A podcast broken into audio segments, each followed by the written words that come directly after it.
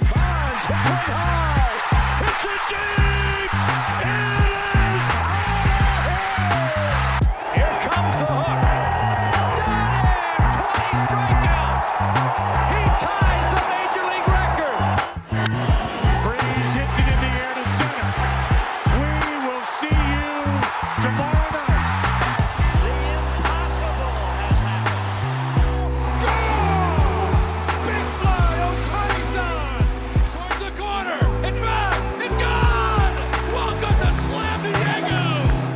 Good morning, Aram. Good morning. How are you? I'm li- I'm living, man. I'm living. Life is good. I've got a coffee. I saw you got a coffee. What's your What's your uh, mix in? Is that like an oat milk thing that you got going on there? Almond milk. Yeah. I Good. so I have some friends that make fun of me. They're like, "Do you have like any normal people milk?" Um, No. because I've since I was a kid, I've always had the almond milk. It hurts my stomach. Dairy hurts my stomach. I'm sorry. It, I- it just does. I also think my, my hot take. I think it's slightly abnormal to drink cow milk. I just I think that's for calves. But you know, that's my. I know I'm gonna get bludgeoned for that one though. So I'll I'll keep that one to myself for future. But yeah. Yeah, so I, I could bludgeon you, but I'm not going to. My my pushback is, um, you know, the overwhelming majority of the population drinks dairy, but also my defense to you is I'm weaning off of dairy too because I I find zero benefits of dairy. I feel bloated and gross, and it lactates your throat. Like you can't talk very well after you have dairy. i mean, there are a lot of cons and not many pros. Well, yeah, of course you, you relate it to the broadcasting side, but it's actually true. Uh, I have a I have a friend who's a professional athlete who's like is ridiculous about like everything he he intakes and whatever, and he calls milk a hormone cocktail. Um, so I just I've always kind of just grabbed that and run with that one. So That's um, perfect. yeah, Um, it's just I'm so healthy that I don't drink milk, but I also don't work out and I eat poorly. Uh, but but at least I don't drink milk. well. Do you want to key them into your crippling caffeine addiction too? no, that's for later. Dude, There's like cans of energy drinks and and, and co- there's all, yesterday's coffee finished over here. Yeah, no, that that's for another time. It, that's the classic formula for for a fun and and you know chill podcast, right? You start with something not related to your podcast subject, and then you get into your podcast subject, right? yeah, we did that. I, I learned that in podcasting 101. yeah, I actually learned that in 301. So you beat me to the punch by a couple of years. How about that? Um, this is a Just Baseball Show, Tuesday, May 3rd. We're going to walk through the power rankings that will be live on the site at noon today. Um, that's a venture that I'm taking on every other week to just kind of address the legitimacy of the contendership of these teams. So, you know, the power rankings, like, okay, yes, the Twins are, you know, one of the best teams in the American League record wise right now. Um, are they one of the best teams in the American League? No, probably not. The power rankings will reflect that. You just mentioned before we started recording, the Rockies have a better record than the White Sox. Um, and you know, those are my two favorite teams at the moment. Mhm. Um, but the Rockies are not going to be higher than the White Sox because, come on, you, you step away and you take a five foot view, let alone a 30,000 foot view. The Rockies don't have a better chance of winning the World Series than the Chicago White Sox.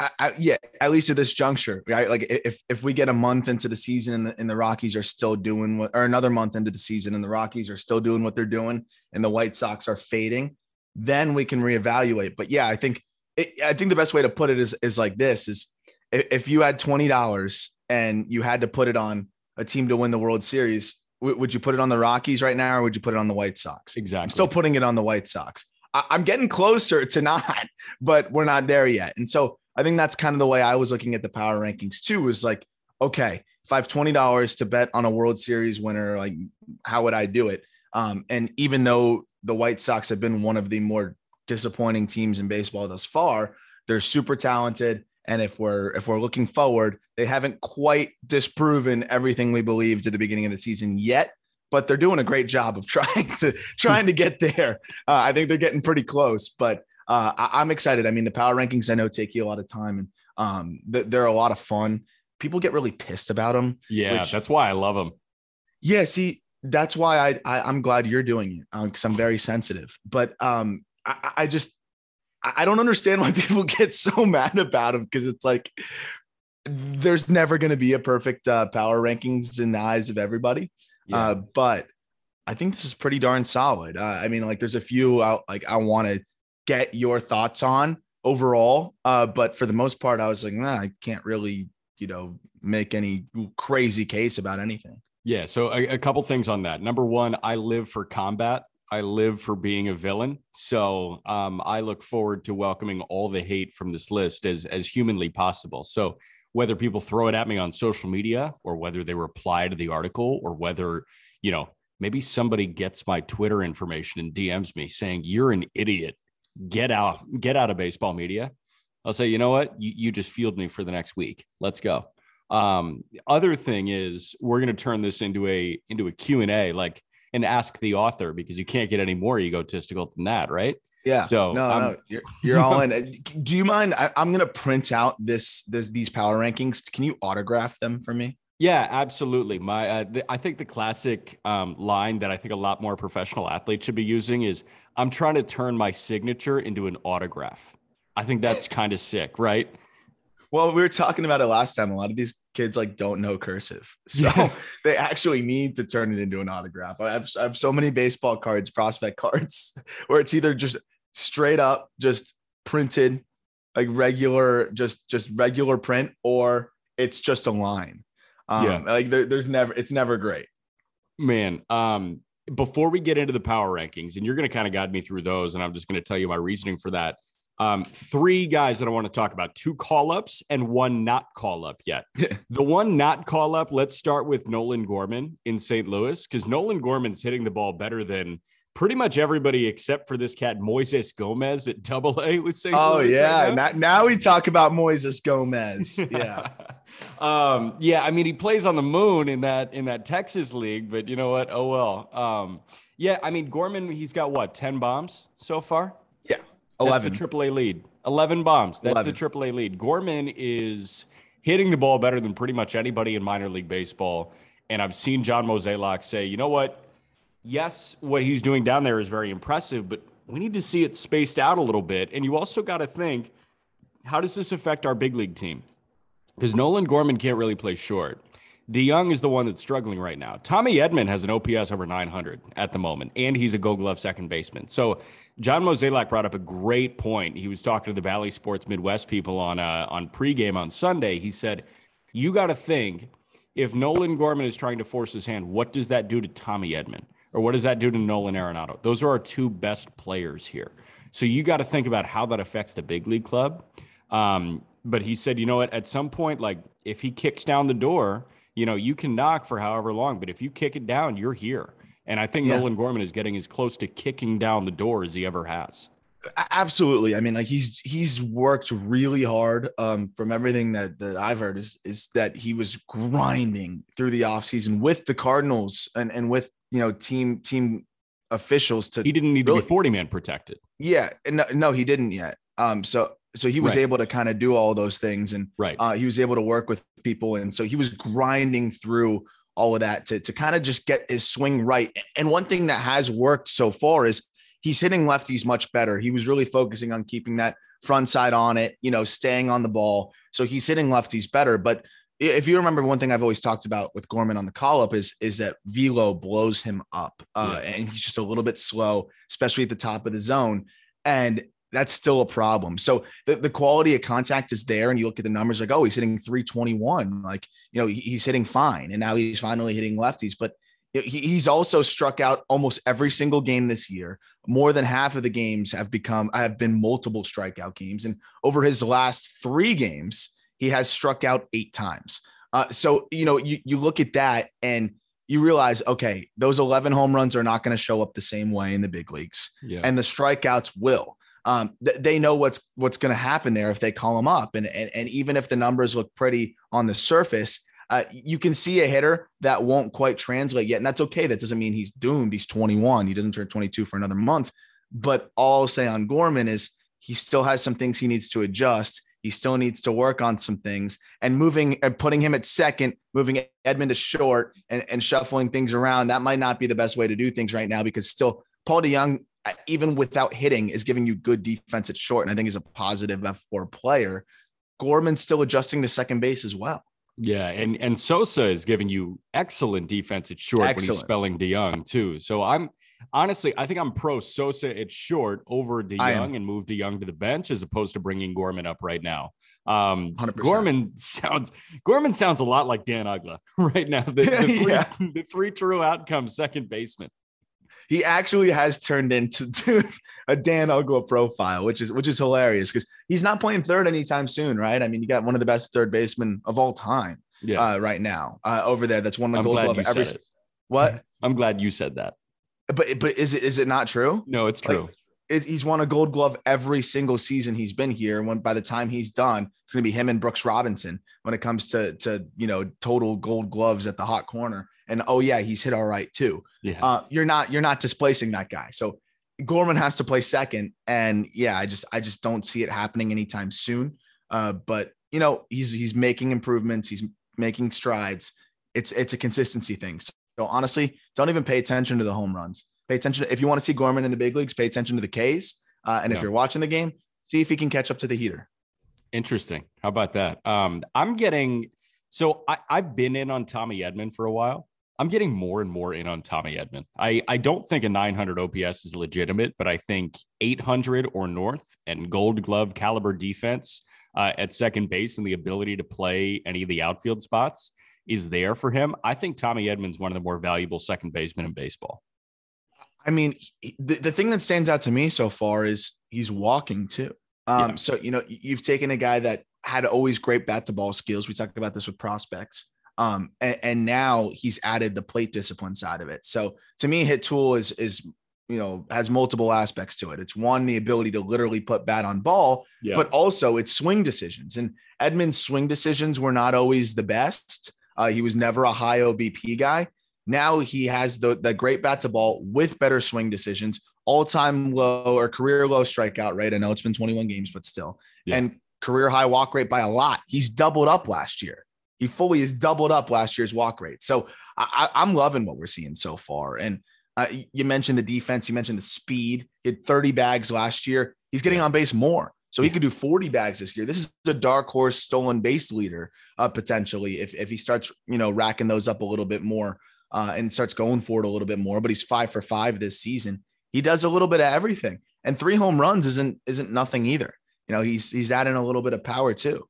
It, it- just a teensy bit, just a teensy bit of power. Um, you know, he's probably a 10 homer guy, maybe a 15 homer guy, but uh, you know Yeah. what? I'll absolutely take that. Two call ups, real quick MJ Melendez for Kansas City, Jose Miranda for Minnesota. Melendez came a day sooner than Miranda, and Miranda came when a couple of guys went on the IL. Um, let's start with Melendez because we talked about this for a brief moment. Where does he play with the Royals now? You know, it's it's funny. I I, I look at the situation. Obviously, we we think he should catch. You know, um, he should catch not all the time. I think Salvi should still catch despite you know all the crazy metrics. But um, I think I think it's a couple days a week behind the dish. I think it's the DH role because right now that's been Hunter Dozier for about 30% of the at bats. Uh, then it's Salvi when you know he's not catching. So you can naturally get a fair amount of at bats that way, right? So when Salvi's catching, he's DHing. Uh, when Salvi's you know DHing, he's catching. And then I know that the Royals have been moving MJ around a little bit. He played nine games at third last year. I highly doubt that they'll do that unless while Bobby Witt's out, maybe they try a little bit of, of MJ at third. He's Yeah. also played a little bit of left this year where he's looked decent. Um, I think that would be to just on on weird days to keep him in the lineup. But for the most part, I, I think it's just going to be DH and catcher, and he should be in the lineup five days a week if that's the case, which is more than enough to justify having him up at the big league level. This is the guy. This guy led the minor leagues in home runs last year with 41. Uh, he can really play, and the Royals need it. Uh, I'm excited to see what MJ is going to do. And the beauty of it is, it, it genuinely sounds like he's going to be in the lineup pretty much every day, either as a DH or a catcher. So five out of six games in in a seven day span. Um, and as soon as they decide that Carlos Santana's 136 batting average is not going to do it, Nick Pratto seems to be ready in the wings uh, in Omaha. Very, very, very unfortunate how you just use batting average to push your Carlos Santana agenda. Yeah, sorry, more walks than strikeouts, even though he's hitting 136. No, no, they they, they got to get that guy out of town. Yes. Uh, I'm sorry, they, but they're paying him 10 mil. So I, I don't know what the plan is there. Pratto is a guy that instantly I think upgrades for you because he walks a ton too and offers more power and offers better defense. And I mean, he's he's the next guy to come up. you know what? Simple solution. See if Steve Cohen has any inner has any interest in in a minority ownership stake in the Kansas City Royals because he has shown that he is willing to eat however much money it takes. Oh yeah. Oh yeah. Well, I don't know if I don't know. They've got they've basically had to trim the fat with useless, immobile guy already. Yes. So uh, Carlos Santana may not be uh, someone that they're interested in. It, it is so Robbie Cano is going to get onto the ballot. What type of voter votes for Robinson Cano?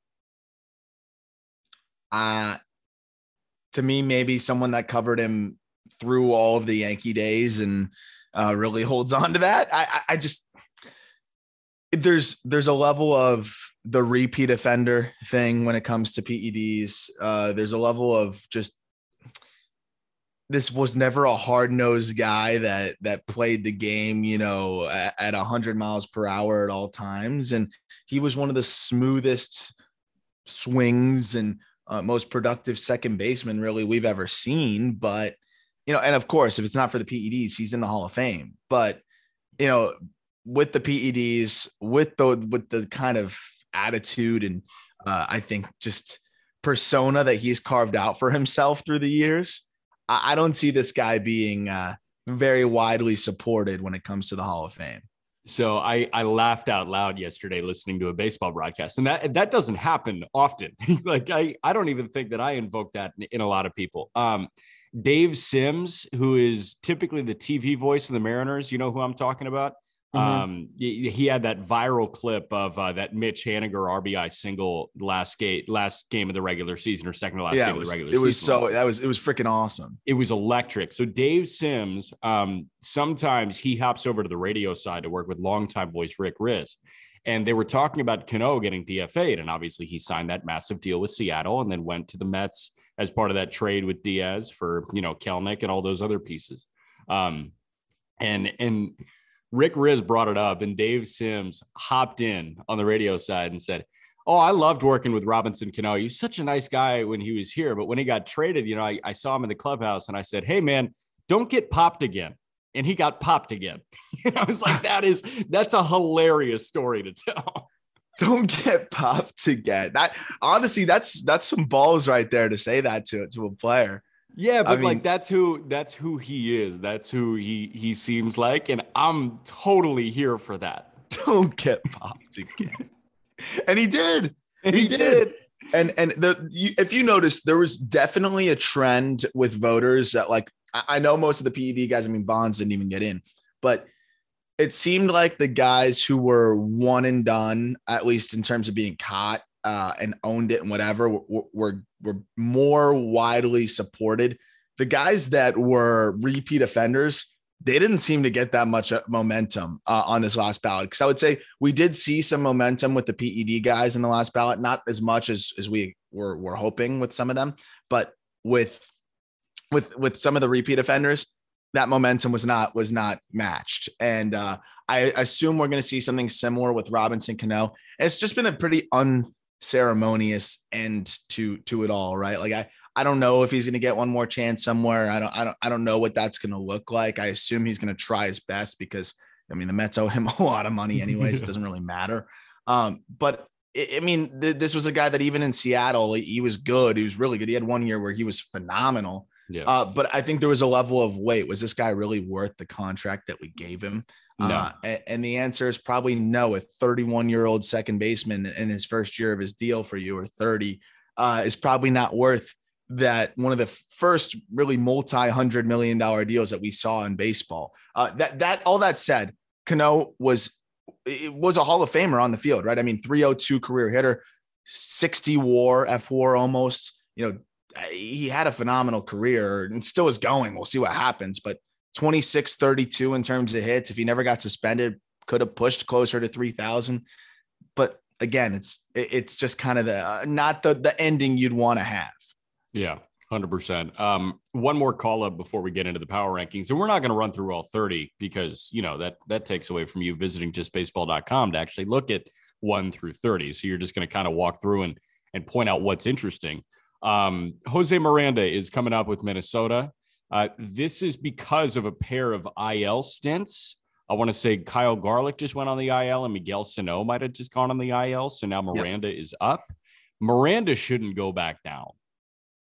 No, and he should have been up last year. like not even to start this season, last year he should have been up. Um, but you know, now Miranda gets an opportunity. We talked about it. Like this is a, a chance for him to to really not let Miguel Sano get his job back. Uh, because for for us, I know we were talking about it. It's a no brainer for me to to play Miranda at first base every single day mm-hmm. instead of Sano. I mean, Sano is a, a, negative defender at first, which is hard to do, and he's not hitting. He's swing and miss. It's it's it's you know three true outcomes, except two of the three outcomes are much more frequent than the other. Like it, it's just not good. Uh, and you have somebody like Miranda who still is going to make up an account for just as much power production. Uh, hit 340 in double and triple A last year. He's an aggressive hitter, but pales in comparison of aggression to, to Miguel Sano. He'll be j- just fine, I think. And and I I also like the idea that you know if you do get Kirilloff back, you can move Miranda kind of all over. He, he's capable of. He's not great, but he's passable at third, second, corner outfield, first base. Uh, you can make it happen, uh, and DH, of course, and and I think that's that's valuable enough. I mean, you stick Sano and left, that's must see television because that'll be some beer league stuff out there. So right. it, there's a little bit more versatility, and I think the bat's going to be better out of out of the gate. I really do. Like if Alfonso Soriano was chunky, like that's yeah. that's Miguel Sano in left field. Um, yeah. Yeah, I Miranda, I saw him play third. He was fine at third. I certainly prefer him at 1st mm-hmm. Um, I don't know about the corner outfield anymore for Miranda. I think that that Jose Miranda, for the most part, should be a corner infield guy. Um, but you know what? If you've got a first baseman, third baseman, DH, Kirilloff can play the corners. We already know that. I mean, I, I think this is just a bat that Minnesota is going to want in their lineup for the next six years. A hundred percent. And again, the production last year really backs it up. To strike, he was one of the only players in the minor leagues to homer 30 times and and strike out less than 15% of the time. Uh, I think he was one of three players to do it. Vinny Pasquantino, another one uh, with the Royals. Mm-hmm. Uh, I mean, it, that's just a special territory, and that to me translates. And I, I think we're going to see it translate. Look, he'll, ha- he'll have some rough patches. He's super aggressive, but again, I think he's going to get into his power more. He's going to be more consistent than than Sano. Um, and and I'm a big fan of his. I, am very excited to see how he looks in Minnesota, and a team that is already looking good gets a nice little boost too, because I do think he's an upgrade um, from Sano. Yeah. Uh, hey, before we get into the power rankings, uh, Loupe, nice jersey in the background. Friends at Loupe are are putting together some insane pulls on an everyday basis. Um, I know you spent some time on the app uh, this past weekend. You didn't get uh, any insane pulls, but y- you got some that you can hold on to, right? So it's funny. I was on the subway back from the Mets game on on Sunday, and I was like, "All right, I, I need to kill some time." Uh, so I went on the Loupe app, and I was just like, I was like, I want to see what the sellers have. I was more seeing if if they got the new Bowman baseball in. And uh, I see this one dude, this one asshole, such super nice guy, by the way. I'm calling you an asshole because he had 2019 Bowman draft, which means I'm going to spend a ton of money. Yeah. um, and because uh, I love that draft class, dude. We talk about it on the call up. Uh, and this guy was awesome. You know, he was having so I was having so much fun with him ripping it. He's like getting all amped up, and I'm like, damn it, I'm going to buy another pack. I bought three packs. Uh, but it, that draft class is Riley Greene, uh, Corbin Carroll, uh, Adley Rutschman. It's loaded with with Bryson Stott, like studs through there. So uh, I didn't pull anything insane. Pulled a few base cards of Riley Greene. Got a Kendall Williams autograph out of 250, which is not the most exciting autograph, but it's an autograph. And um, I was like, oh no, if these sellers have old stuff too, I'm in trouble. Uh, but Loupe's also doing something pretty exciting. Um, they have a Wander Franco signed jersey giveaway starting May 5th. Jeez. So Thursday, May 5th on the Loop app, uh, Mikey B Cards is giving out a Wander Franco signed jersey, which I, that I'm in on that. Um, Yeah. I, w- I would love to to be able to get that. Uh, so May 5th at 2:30 p.m. If you download the the Loupe app, which the link is in our description, um, this guy Mikey B, great seller, he'll be doing personal rips of of Bowman packs with the new stuff coming out. I think tomorrow. Yeah. Uh, and he will be giving uh, away a autographed Wander Franco jersey to anyone who who enters by buying a pack will be eligible to potentially win this jersey. Damn. It's pretty freaking awesome because I mean, talk about how one of the most marketable and and also one of the most sought after names right now in the, in the hobby. Wander Franco is it, and uh, I'll, I'll take I'll download an app to, to take a shot at getting an autographed jersey from one of the best young players in baseball. And use the link in our episode description. That is the direct link that tells Loupe that we sent you. We got to tell Loupe that we sent you. Okay. Yeah, Um, please. Is it is it Wander Franco and Shohei Ohtani that are like the two most sought after names? Dude, Yes, it- it's wild. I when I went to the National Card Show, uh, which Loupe had a, a presence at too, and uh, it was just Shohei everything. And then I went to another show a couple months after that, which was after Wander, you know, started to really heat up, and it that's all everybody was hunting. Um, and I, I like that. I think it's fun. Like I love going after those names, but you know, I'm more I'm really into the prospects. So with Bowman baseball coming out, you know, we're we're gonna be ripping some packs on the app as well too and we'll be selling on there soon our guys are getting uh set up there very soon on the loupe app so we'll be doing some some rips on there and i'll be like facetiming in to talk about prospects and stuff like that so very much looking forward to that and we'll have more info on that uh in the coming days but uh I, the prospect stuff is funny to me because you look at wander and Shohei those guys are dominating at the big league level Uh, you look at the, the hype on the prospects, you talk about like Jasson Dominguez and all these other names, and uh, people like really just kind of group think on the prospects. So it's kind of a fun opportunity to get in uh, with some cheap players. But I'm really excited about this checklist that we've talked about finally coming out tomorrow. And, and Loupe has uh, gotten all their sellers equipped with the Bowman baseball. George Valera, uh, Khalil Watson, uh, some really exciting names getting their first autographs in the next box. Uh, and those will all be available on the Loupe app tomorrow. So between the Wander Franco giveaway and the uh, the the new Bowman baseball, it's definitely worth clicking that link in the description and downloading the Loop app. Click the link in the description. Don't go to the app store. Click the link in the description, and then you can download the Loupe app from there. Okay, it's like Loupe. uh, it's like slash just baseball. That that's the big thing. Um, so that's that's the word. All right. Tell me what I did wrong with the power rankings. Tell me where I'm an idiot, and tell me where I'm a genius. And you are lauding my um, abilities to rank teams one through thirty. Um, okay, I'll- I'll, get to that approach in a minute. I also Okay. just want to I want to use the approach of of just interesting talking points because I, I know where you had sticking points, not even because you told me, just because this is where I think I would have um some sticking points. Also, th- this sentence is really funny. The tandem of Anthony Rizzo and Aaron Judge are the most prolific power couple, and then in in in uh, in parentheses, both men are happily married. Yeah. So- I, I figure, you know, they're not actually a power couple. Um, they are a power tandem, but I wanted to use the word couple there. Um, and I just wanted to make clear that that Judge had a private ceremony in Hawaii, and uh, Rizzo's girlfriend was all around Wrigley Field when he was a Cub. Are, are you sure they're happily married though? What- I'm not sure happily. Should I take out the word happily? It's still in the uh, editing process. No, I think it's a fine assumption to take. I, Yeah. I, I would hope that they. You, well, Aaron, you're gonna get, get a call from Aaron Judge's PR team. Aaron Judge is miserable in his marriage. Okay, get that Hey. right. hey, Jack, this is Aaron Judge. Do you have 20 minutes to talk? you made me realize. But anyways, Giants versus Yankees. How Yeah. difficult was that? Because you, you got Yankees at four, Giants at five. Yeah, it's it's hard. Two teams that are that are doing phenomenally out, out of the gate. I mean, the Giants were previously three. The Yankees are arguably the hottest team in baseball, so they jump up from 11. But leapfrogging the Giants was the one spot where I'm like, okay, that must have been tough to decide. it was hard. Um, I I think I did it because I ride hot hands. Um, I I think that you know it.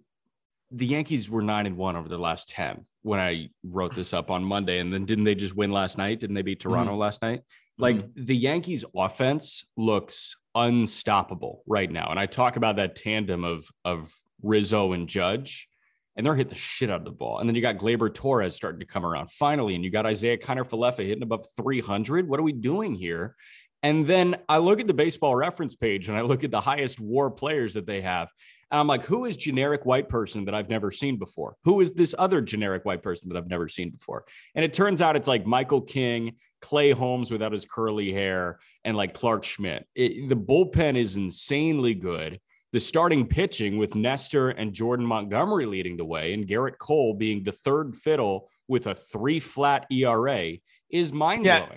So until Cole's been comes- quote unquote garbage and he's got a three ERA, right? Right. Like, so like until this team comes back to earth, I've got to just ride the hot hand with them. And it, honestly, if if I had to choose between the Yankees at this moment with this look and the Giants at this moment with this look, with Logan Webb not looking as sharp as I thought he would to win the World Series, I think the Yankees are my favorite over the Giants. I'm with you, and I think Rizzo's been a big X factor in that too. I mean, what he's done has been phenomenal, and uh, the power has been insane. He is lifting the ball more than ever before. He is pulling the ball Correct. more than ever before. Correct. That came from Driveline, and you know, like there are some things with Driveline that you know I don't necessarily see eye to eye with, but you know what they said. Here's what this guy did when he realized that he was going to be at Yankee Stadium. He decided that that short fence in right field was his. So he's yep. elevating and he's pulling and that's why he's got nine bombs. And the shift is is a, has been a pain in the butt for him for a while, right? It's like, do I go over it? Do I go against it? What do I do? Now I can just go over it. You know, a lot of those fly balls that would have been, you know, like warning track outs are getting out now, and he's leaning into that, and that's been huge for him.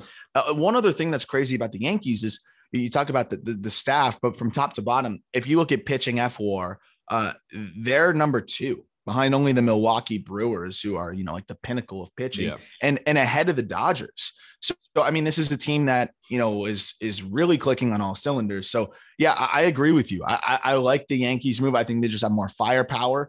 I, I know the Giants have that balance and they have all these pieces, but it's also a team that's predicated right now. Like a lot of its success is, is based on Carlos Rodon, who, you know, I think it would be, it would be ill advised to assume that Carlos Rodon is going to do this for the entire year. So mm-hmm. w- when you have that also in the fold, it makes it even more difficult to to feel good about you know them moving forward.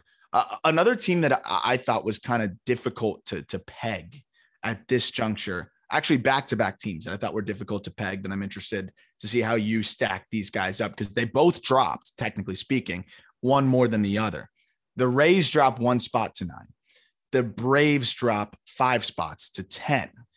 Both teams were two two of the better teams last year. Obviously, the, the Braves weren't one of the better regular season teams. They won the World Series. The Rays were one of the best re- regular season teams and did their thing where they flame out in the playoffs. Uh, I know they made the World Series, but uh, I'm waiting for them to do it all because we say it every year. They're underrated. They're underrated, but they have never finished the mission. Yeah. They're extremely talented. Uh, both teams are, uh, but I would say both have been a disappointment thus far you know, how did you stack up the levels of disappointment? Yeah. So I did I have Atlanta right under Tampa? Yep. Yeah. So I had Atlanta right under Tampa because I I, I genuinely don't know if the production's going to come back from the players not named Austin Riley or Matt Olson right now. I know Acuna is not going to be, you know, two for 14 through his first three games like he yeah. is right now. Um, and, and Acuna is going to be a massive producer for them. Um, but you know what? This is a team that has been performing through the first month without Ronald Acuna Jr. I know that Ozzy Albies had a very strong power start to the year, but he's hitting 205.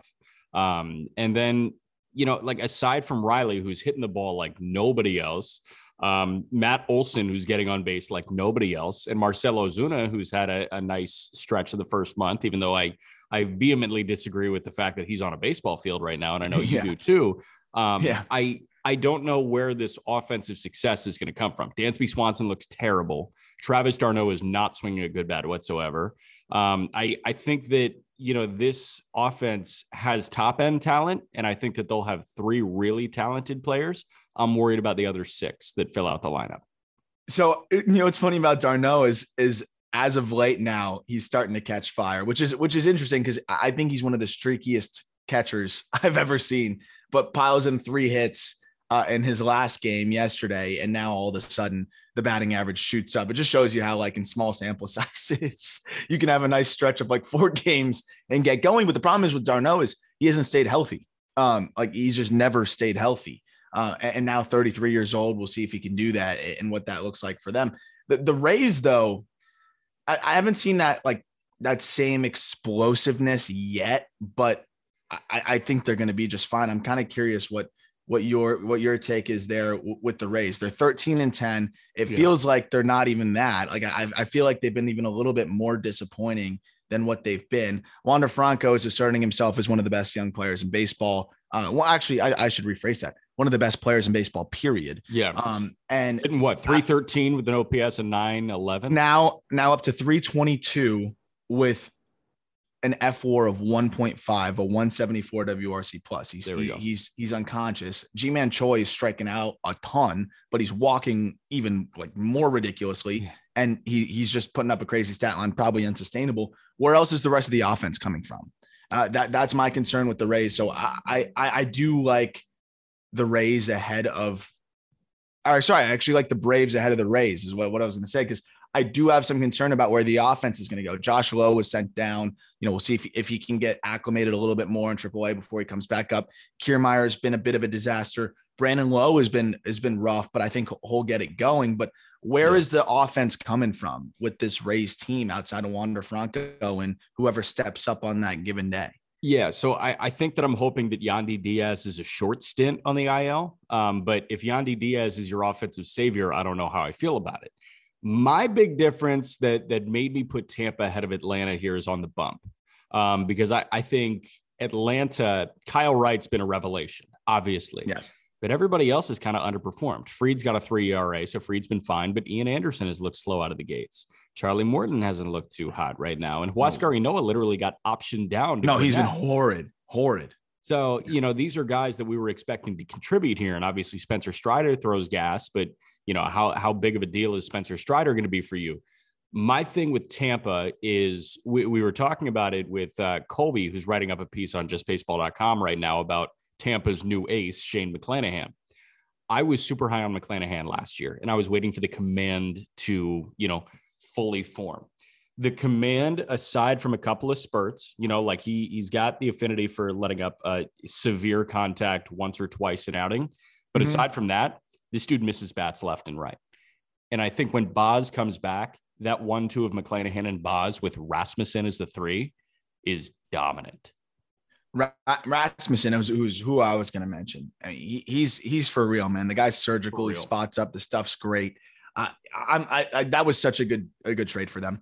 And then JP Feyereisen has been insane too. Uh, they've used him as in the opener role. They've used him out of the bullpen. He hasn't given up a run yet this year. yeah dude i Uh, mean you want to talk I know- mutually- yeah Yeah. Oh, sorry. I was gonna say like yeah, they gave up Adames, but like th- this is this is some good pieces for them. Well, and you got Wander Franco. Like Wander Franco is your short Yeah. now. So I talk about mutually beneficial deals, and we just saw it in full effect yesterday um, in Marlins Diamondbacks too. You had Adames. Um, you had Adames for Rasmussen and Feyereisen. That's mutually beneficial. And then you had Zach Gallen with going to Arizona from Miami with Jazz Chisholm is what the main return, right?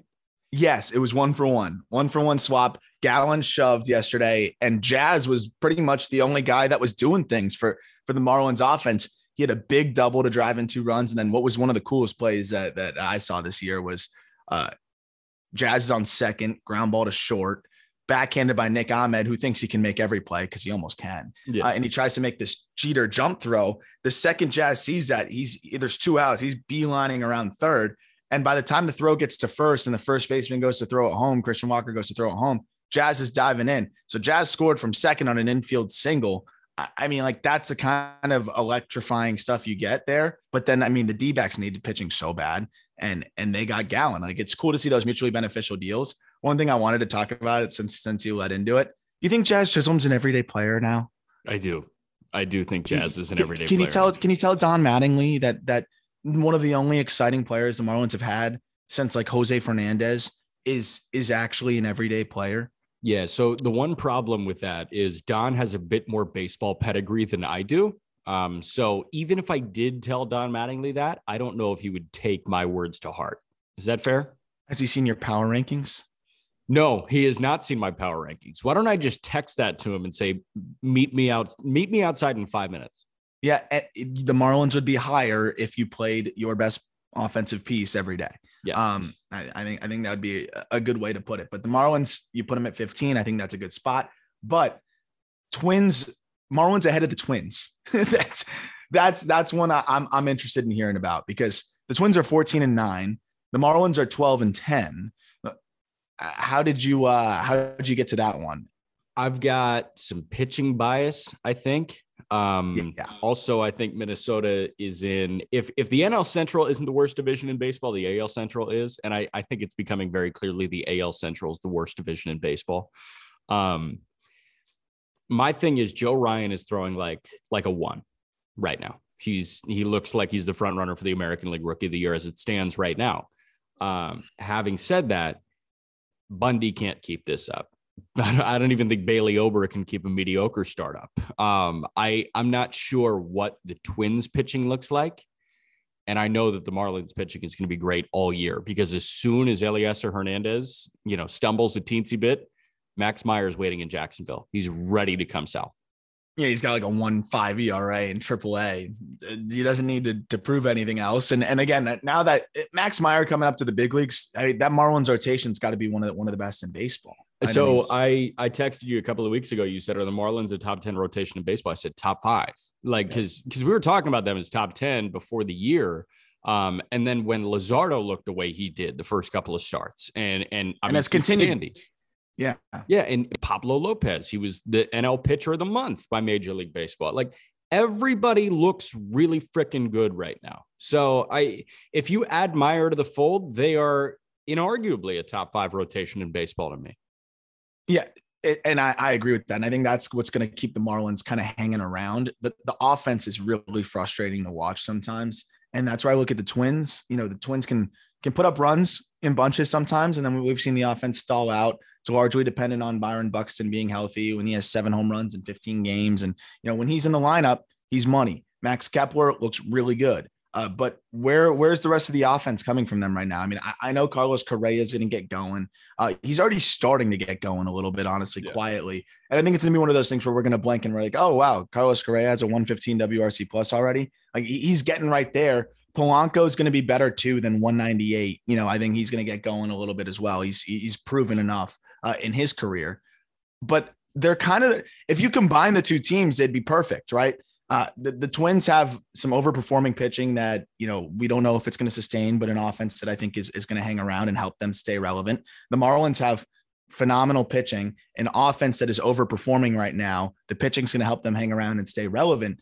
And and I guess when that's the case, you're always going to lean on the side of of sustainable pitching than sustainable offense, right? And um, I think that's why the Marlins get the edge here.